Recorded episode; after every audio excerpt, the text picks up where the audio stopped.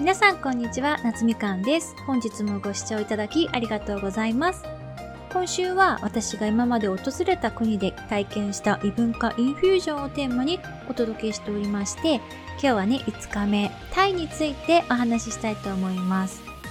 タイは今年ね、初めて行ったんですよ。今年のね、元旦から8日間行ってきたんですけど、ほんとね、今思うとギリギリセーフでしたよね。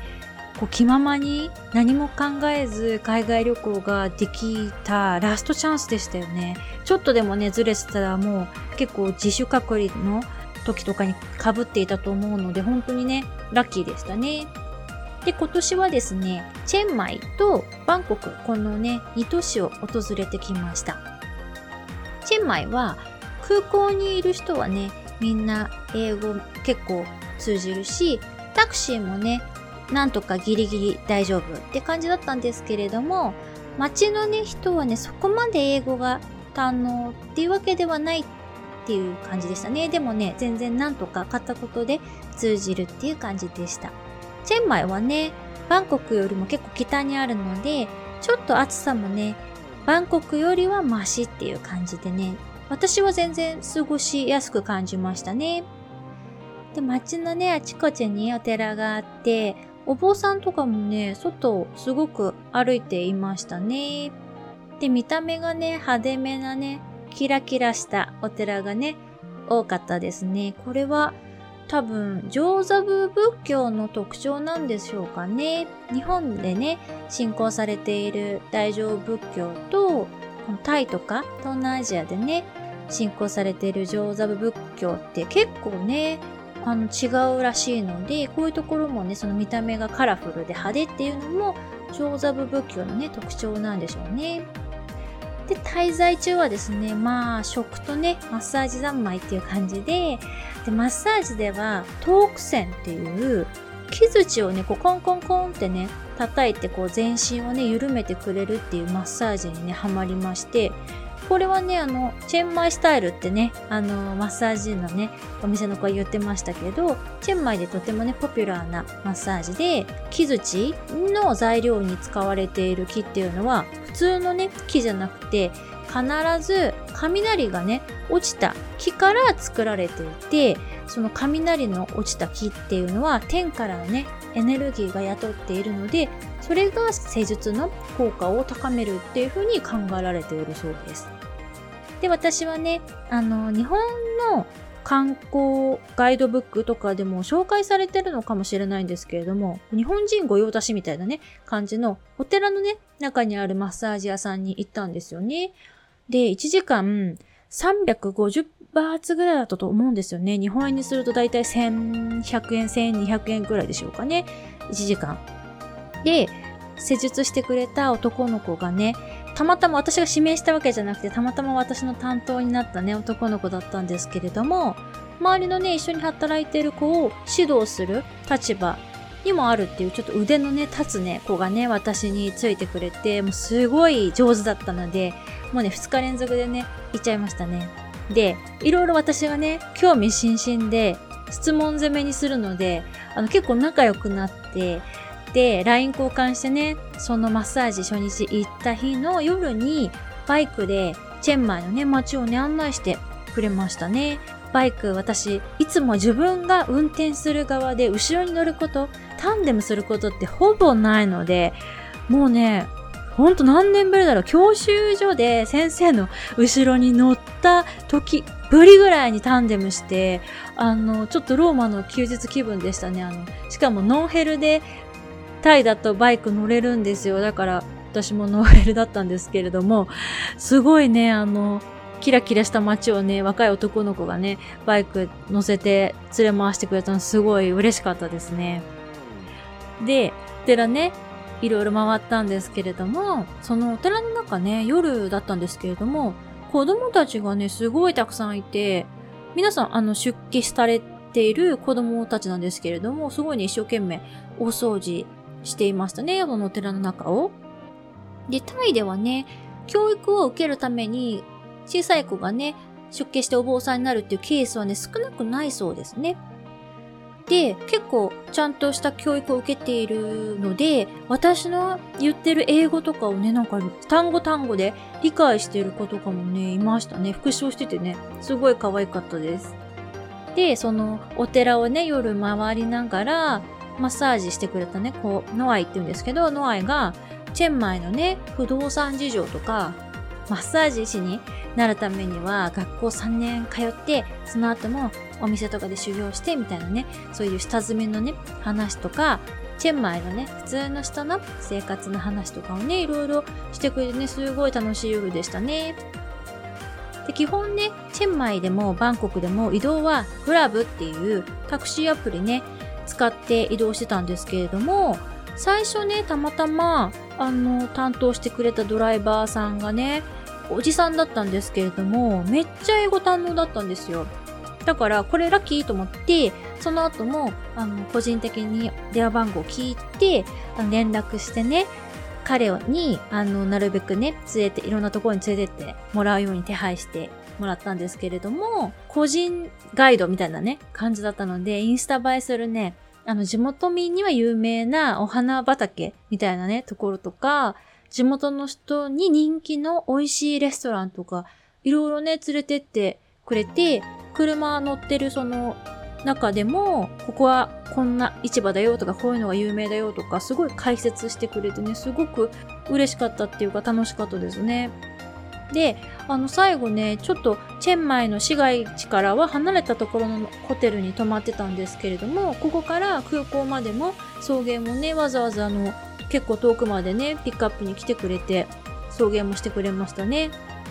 で、彼はなんで英語が堪能なのかっていうと、もともと学校の先生だったらしいんですよね。で、その先生やってる時に交換留学で1年間オーストラリアにね、行って勉強してたので、まあ、英語が堪能であると。で、チェンマイのね、人ってどのくらい大学進学されるんですか？って聞いたら、75%ぐらいは大学に進学するっていうね、話もしてくれましたね。チェンマイもね、バンコクもね、人が本当にみんなフレンドリーですね。あの、やったら単に優しいっていうよりは、すごく人懐っこい感じで、こう、進んで私に親切しようとしてくれて、で、それは、タイの仏教、上座部仏教では、輪廻転生っていうのがね、強く信じられていて、現世、今のこの人生で徳をね、積めば積むほど、来世がね、より良いものになるっていうのをね、もう固く信じているからだそうですね。なので、ちょっとでも困った人がいれば、もう進んで助けよう。俺が俺がっていう感じでね、みんながね、助けてくれますね。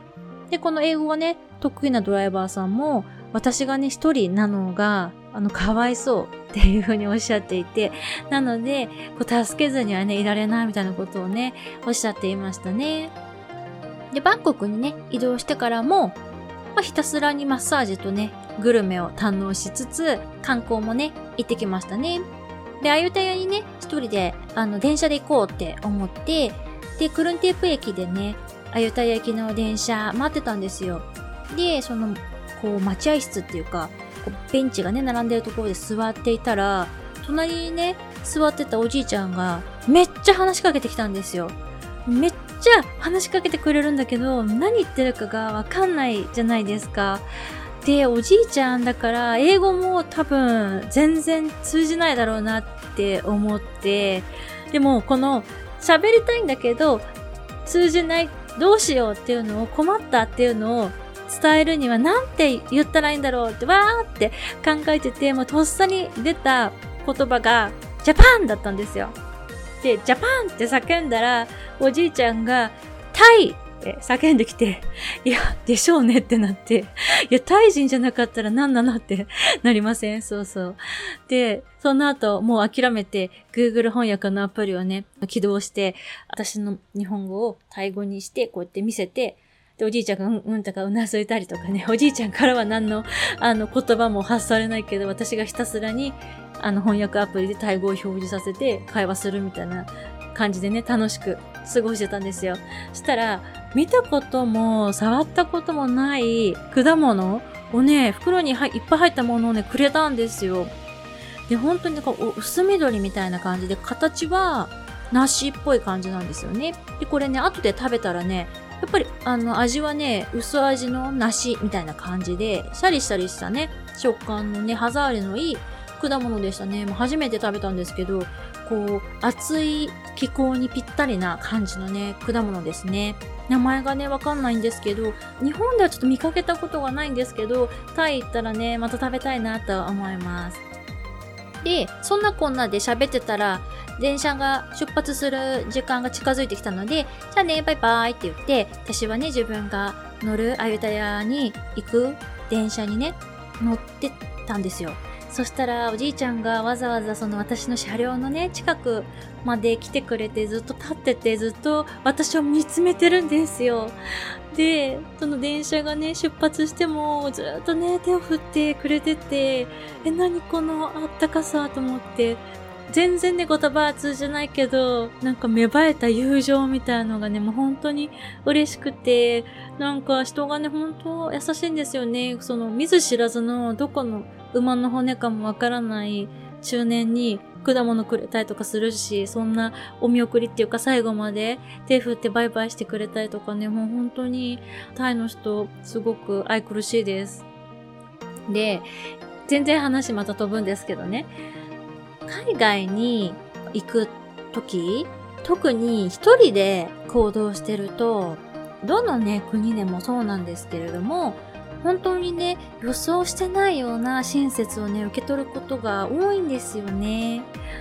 で、その親切にね、してもらう体験をするたびに私も、あ、日本に帰ったら絶対同じことね、周りの人にしてあげたいなって思いますね。だから海外旅行こそ、一人でね、行動するのがね、おすすめです。もちろんね、家族とか友達とね、こうワイワイキャイキャイする旅もね、楽しいんですよ。だけど、私のね、おすすめは断然、一人でうろうろして、はて困ったってなった時に、あの自分で解決する力、問題解決能力もつくし、あの思いがけないところで地元の人が言葉がね、通じなくても一生懸命助けてくれようとしたりとかする親切に触れて心がね、あったかくなるので、ぜひぜひこのね、コロナの問題が解決してまた自由に海外行けるようになったら、ぜひ一人旅にね、挑戦してほしいなって思います。それではね、来週以降もまた別のテーマでね、毎日お話お届けしたいと思います。今週もご視聴いただきありがとうございました。また次のエピソードでお会いしましょう。バイ